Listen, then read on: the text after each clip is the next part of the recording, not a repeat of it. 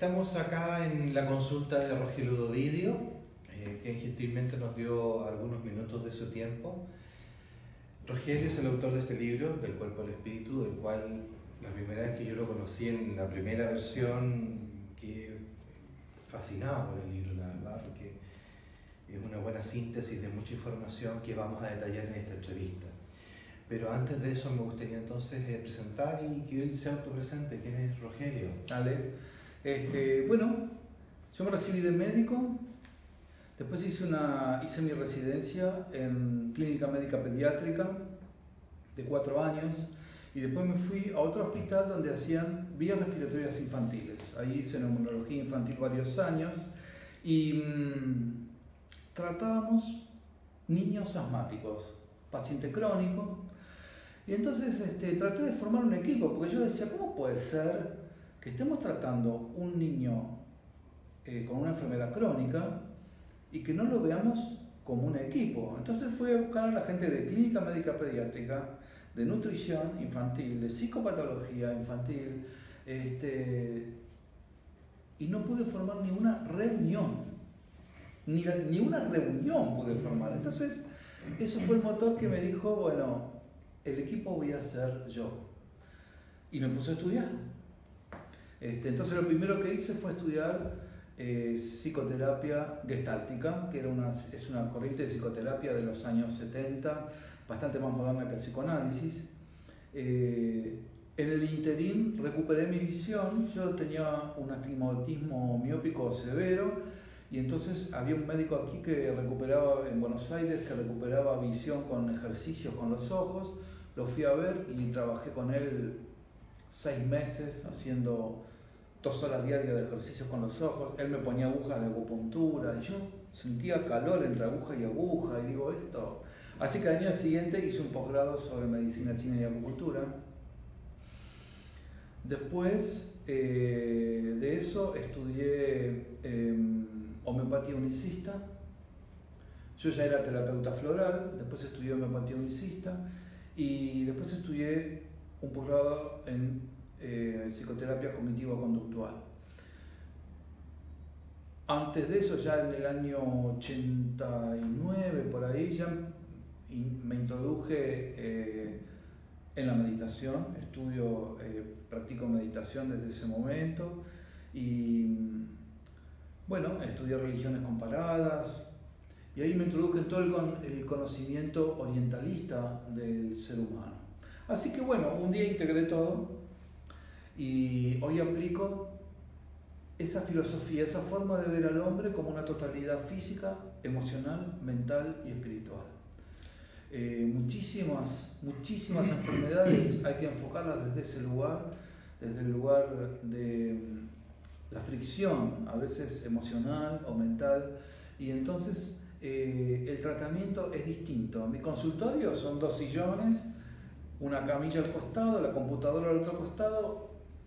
Eh, lo atiendo primero médicamente, pero después nos sentamos frente a frente y empiezo a ver qué pasó con la vida de ese ser humano. Una vez que ya está el diagnóstico, tratamiento desde lo que es médico convencional y que le pido estudios y todo, igual que un, que un médico convencional, voy un poco más allá. ¿no? Y entonces trato de ver cómo está esa persona, cómo está la vida de esa persona, cómo está la parte emocional, mental y espiritual en ella, para desentrañar y poder llegar a la curación holística, o sea, la curación integral, porque la palabra holos es una palabra griega que significa totalidad. Por lo tanto, es imposible curar el cuerpo solo. Por ejemplo, si una persona se traga la cólera, esa persona por ahí tiene una gastritis yo no puedo tratar una gastritis. Y si se sigue tratando la, eh, tragando la cólera, esa persona se va a volver a enfermar y va a volver y va a volver. Y en 20 años por ahí termina con un cáncer. Vas a tapar síntomas por un tiempo, digamos. Absolutamente. ¿Cómo identificas tú esta fricción que hablaste antes entre el alma y la personalidad, o sus vehículos, sus cuerpos, sus distintos componentes? ¿Cómo identificas tú esa parte? Bueno, lo primero, identifico a la persona, hay ocho grados de evolución espiritual, y entonces lo primero, eh, la coloco en alguno de esos ocho grados. Este, y después empiezo a preguntar, por ejemplo, ¿cuándo se enfermó? Porque eh, en las enfermedades que no son cáncer, eh, normalmente hay que investigar desde el momento de la aparición de la enfermedad hasta seis meses para atrás alguna cosa que haya pasado en la vida de esa persona que haya funcionado como un gatillo Mm. para disparar la enfermedad. ¿Eso tiene que ver con, lo- con la nueva medicina germánica de Hammett, muy parecido? Tiene que ver, tiene que ver, este, pero también tiene que ver con otras cosas. Por ejemplo, la epigenética es una ciencia muy moderna. Cuando yo estudié, eh, no existía la epigenética, No. existía el determinismo genético. Decía, vos tenés un gen, ese gen se va a, a expresar y va a generar determinada cosa. Sí. Ok, hoy se sabe que no es así. Y se sabe que por encima de la expresión genética hay factores mentales, emocionales, ambientales, nutricionales que pueden permitir o no la expresión de determinados genes. Entonces, dos hermanos gemelos idénticos con eh, sus cromosomas dispuestos para padecer diabetes. Por ahí uno la padece y otro no. Entonces, ¿cómo puede ser? Desde el punto de vista médico es imposible. Sin embargo, la epigenética lo dice, debe haber pasado en la vida del que padeció diabetes algún episodio que haya disparado la expresión de ese gen para el cual estaba predispuesto. En, mi libro yo pongo que el hilo, hay una frase que dice, el hilo se corta por lo más fino, ¿correcto? Bien, ahora, se corta por lo más fino si yo tiro del hilo. Sí. Si yo no tiro del hilo, no se corta nunca. nunca, claro. Este, bien, entonces este, lo que busco es ese, busco el disparador, alguna zona de fricción que haya. Eh, bueno, hace 30 años que soy terapeuta, o sea que empiezo a buscar por ahí. La primera ley de curación espiritual, que es, eh, es un antiquísimo, eh, una antiquísima enseñanza que se custodia en el Tíbet, la- hay 10 leyes y 10 reglas. La primera ley de curación espiritual dice, toda enfermedad es producto de la inhibición de la vida del alma. Nosotros, cuerpo, emoción y mente, o sea, la personalidad, debería ser un instrumento para la expresión de nuestra propia alma. Eso tiene mucha. Me, me- me- recuerda mucho eh, las palabras del doctor Bach, ¿no? En el libro. Absolutamente. ¿Cómo llegaste? ¿Es, es exactamente lo mismo o, o es algo distinto? Es exactamente lo mismo. En distintos lugares expresan, por ahí con distintos términos, lo mismo. Exacto. Y tú me, me dijiste que tú estudiaste flores de Bach. Sí. ¿Cómo llegaste a eso?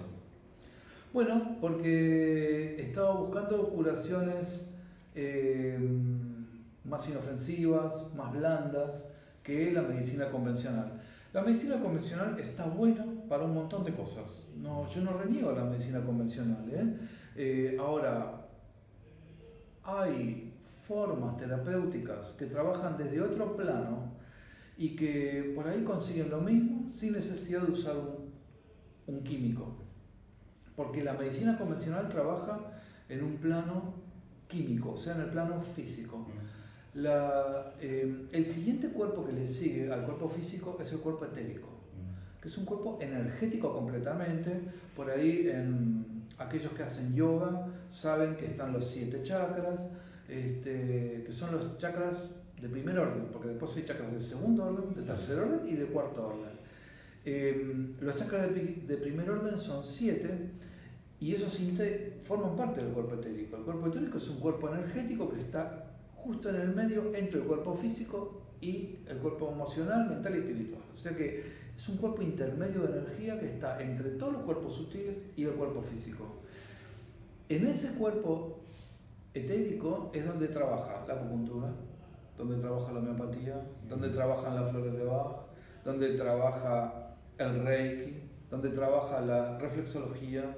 O sea, hay una enorme cantidad de terapéuticas que trabajan desde el plano etérico, desde el plano energético, y no involucran la cosa química. La cosa química trabaja la medicina convencional. Y como la medicina convencional no puede probar la existencia del cuerpo energético o etérico, eh, no existe para ellos. Exactamente. El, eh, a ver, la filosofía científica es extraordinaria. Yo Yo soy médico y soy científico, por lo tanto, eh, reconozco que es extraordinaria y es súper seria en ese sentido. Eh, para reconocer una verdad científica hay que verificarla, hay que demostrarla. Y aquello que no se puede verificar no existe. Ahora, esa seriedad que le da el conocimiento científico también lo limita, porque aquello que no se puede verificar no existe. Entonces, para la filosofía científica, la psicología, Freud es una hipótesis. Claro, no existe. No es ciencia. No. El alma tampoco. La existencia del alma, el espíritu, todo lo, todo lo que está por encima de lo palpable no existe. Pero Rogelio, hay muchas cosas que no se pueden verificar y existen. Por claro. ejemplo, la migración de las aves, los cardúmenes que se mueven todos al unísono, eh, de forma coordinada. Hay muchas cosas que existen, que sabemos que son, pero que no tienen explicación. Entonces, no necesariamente lo que no existe, lo que no se puede explicar no existe. Muchas cosas que no se pueden explicar y existen porque lo ve todo el mundo. Correcto, el tema es que no se puede considerar una verdad científica hasta que no se demuestra. Por lo tanto, hasta que no se demuestra, hasta que no se exista el aparato que filme, para la ciencia no va a existir, digamos. Está ahí, es un fenómeno que está, pero como no lo puedo verificar, no lo puedo dar por cierto.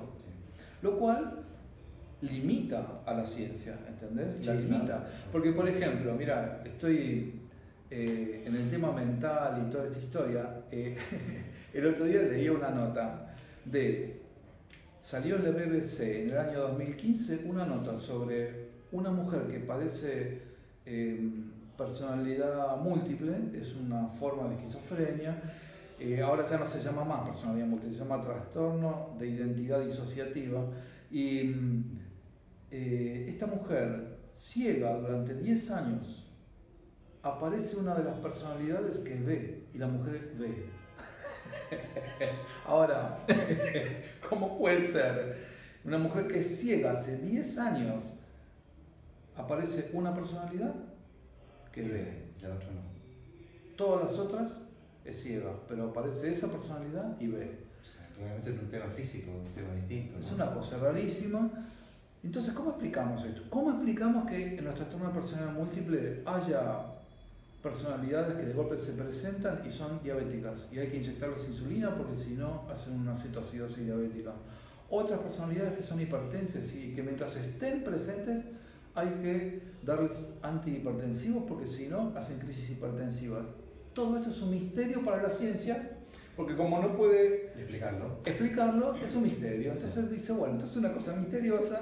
Pero no es que no exista, o sea, está ahí. Lo que pasa es que no hay, no hay cómo explicarlo, es distinto. Exacto. Por ejemplo, la mente, la mente para la, para la ciencia no existe. Es, hoy con las neurociencias y todo esto, lo que dicen es que es un, un una actividad neuronal ¿no? Exactamente. Bien, esto es lo que dice la neurociencia. No existe la conciencia, sino que existe una actividad neuronal que da origen a algo en el cerebro. Correcto. No existe la conciencia como un fenómeno extracerebral. Correcto. Bien.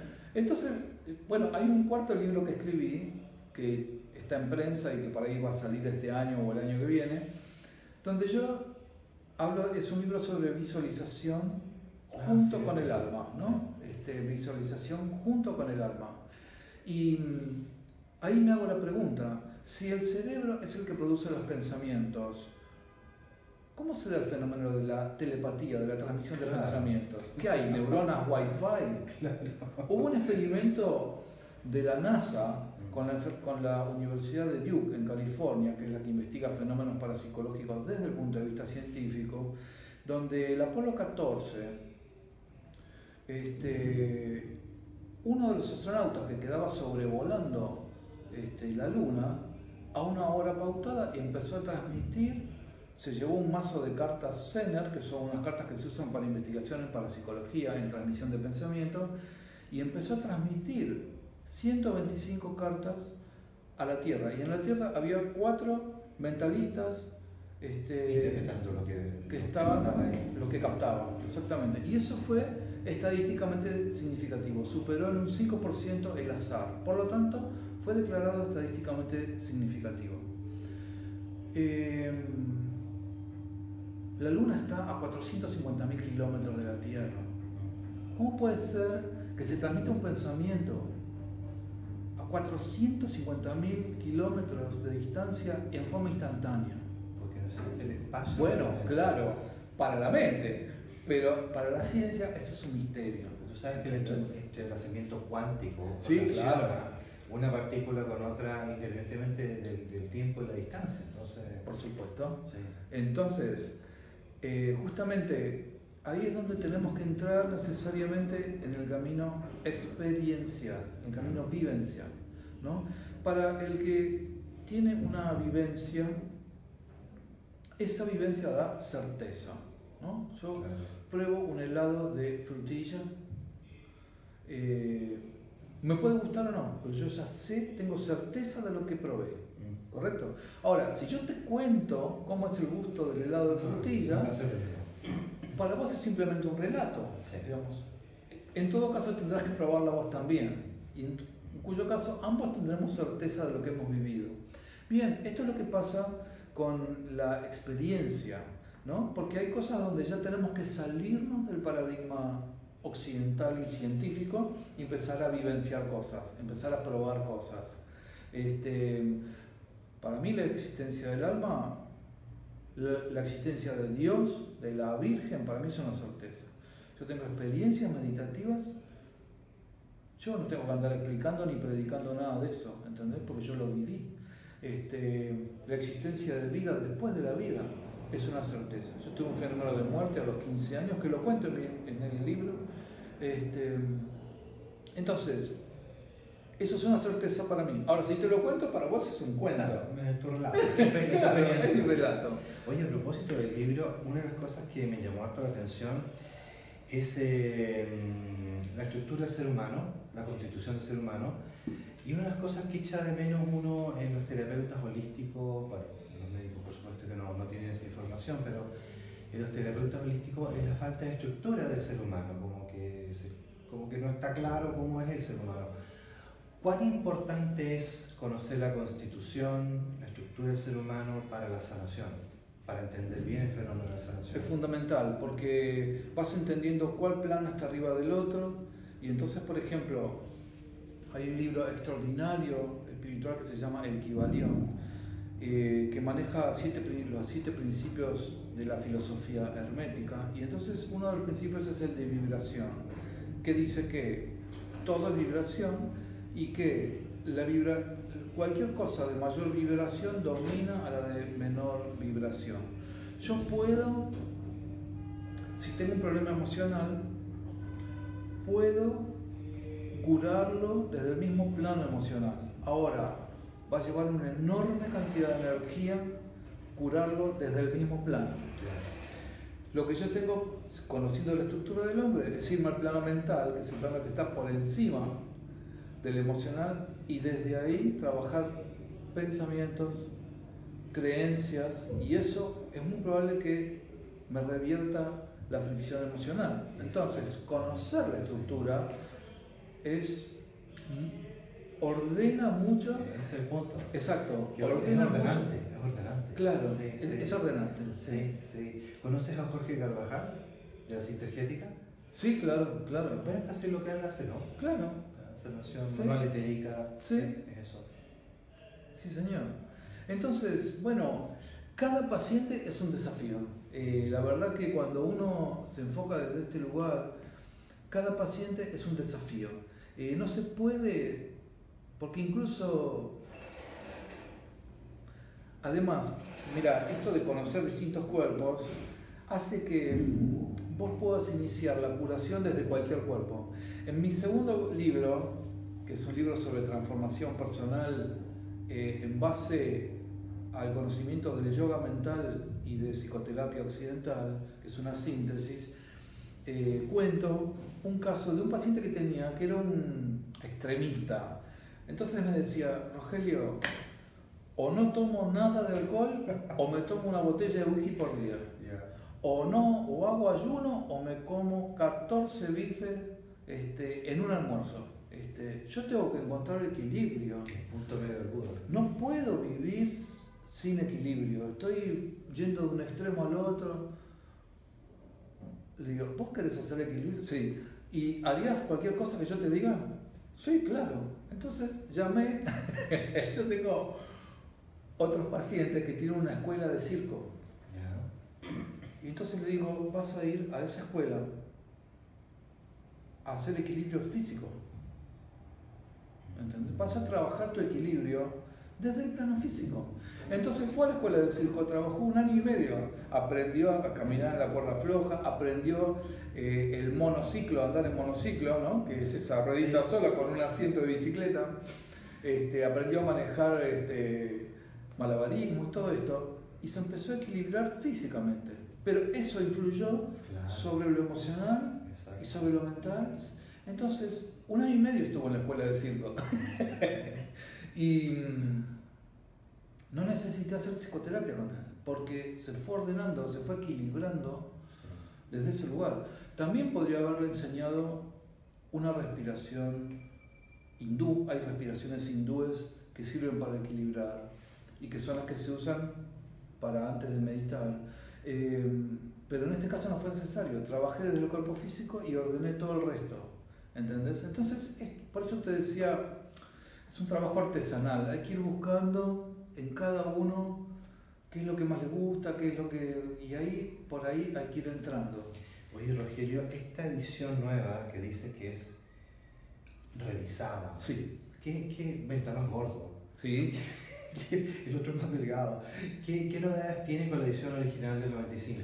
Bueno, 2018, sí, claro, claro. Eh, bueno, ordené más la estructura del cuerpo del, del ser humano, eh, agregué información de los chakras, agregué información en el capítulo de la muerte, eh, le fui agregando cosas, porque imagínate, pasaron, desde que se escribió el libro hasta que lo revisé, pasaron 23 años. Entonces este, pasó mucho tiempo y mucha experiencia, entonces le fui agregando cosas, ¿no? Agregué en el capítulo de la muerte varias cosas. Eh, está más ordenado que el primero. yo siempre digo a mis alumnos, y la gracia de este, libro es que lo escribió un doctor, por lo tanto es súper ordenado. Claro. Entonces dice que es más ordenado. Sí, es más ordenado, más ordenado. Pero agrego, agrego anécdotas, este, por ejemplo, yo acompaño a muchos pacientes hasta el cementerio incluso. Acompaño, ah, sí, los acompaño y acompaño a su entierro también. Tenía un viejo paciente judío, estaba tatuado del campo de concentración. Wow. Sí. Abuelo de una nenita, de una chiquitita, que fue la paciente más chica que yo traté en cáncer, que tenía 7 años en ese momento, tenía un osteosarcoma de fémur, que es un cáncer maligno de hueso muy terrible en los niños, es un cáncer de niños y adolescentes. Y a raíz de que ella anduvo, bueno, a esa nena le hacía usar la mente para la curación. Entonces, el tema es que, ¿cómo hacer visualizar a un niño? Entonces lo que se me ocurrió fue que dibujara. Esa nena dibujaba su pierna enferma, su curación, ella imaginaba que había unos enanitos que bajaban con baldes con remedio por la guía del suelo, caminaban hasta el la pierna, le tiraban baldazos de remedio y después dibujaba la pierna curada. Y esto mismo se lo hacía dibujar tres veces por día. Este, y una vez por semana venía al consultorio y me traía todos los dibujos, yo le ponía nota como en el colegio. Bueno, esa nena ahora tiene 34 años, ¿no? Se curó. Eh, y entonces, a raíz de curarla a ella, toda la familia se trató conmigo, incluido el abuelo. Cuando muere, este viejo, este, que yo lo adoraba, la verdad, Marcos. Este, bueno, vamos al cementerio y el rabino dice una cosa que después le dije, yo esto se lo voy a copiar, lo voy a poner, cuando revise el libro, lo voy a agregar. Él dice, cuando uno nace, uno llora y todos los demás sonríen. El bebé nace y llora y todos los demás sonríen. Sí, están todos felices. Cuando uno muere, el que muere sonríe y todos, los demás lloran. Ah, qué bonito. Y eso lo agregué, por ejemplo, eso es un agregado en el libro nuevo. ¿no? Sí. Oye, una cosa que me gustaría que tú expandieras para terminando la entrevista es que una frase que me encantó dice, no creas nada lo que escribo yo aquí. Claro. ¿Por qué no lo explicas un poco más para...? Por supuesto. Mira, desde mi primera charla en 1989, en abril del 89 di mi primera conferencia. O sea, este año se cumplen 30 años este, que estoy dando conferencias. Eh, digo siempre lo mismo. Yo no tengo la verdad, yo tengo mi verdad. En el mundo hay 7.500 millones de verdades distintas. Por lo tanto, nadie tiene que creer que lo que yo digo es la verdad. Ni siquiera sé si mi verdad de hoy va a ser la misma dentro de 10 años. O sea que tiene ese grado de relatividad. Nadie tiene que creer. Lo pueden tomar totalmente, parcialmente o descartar, porque por ahí a otro le sirve. Este, y en todo caso, probar frente a lo diferente si resuena en su corazón o no. Si resuena en su corazón hay que tomarlo y si no hay que dejarlo un costado que a alguien le va a servir. Pero yo no tengo la verdad, nunca la tuve. Este, yo tengo mi verdad y no me gusta que nadie me quiera imponer otra. Por lo tanto, yo no quiero imponer mi verdad a otros, ¿entendés? Este, y está todo bien. A mí me discuten en las charlas. Está todo bien, está muy bien que discutan. Este, está bárbaro. Rogelio, muchas gracias por esta entrevista. Esperamos tenerte algún día en Chile. Cuando quieran, estoy por ahí. Muchas gracias. gracias a vos. Gracias.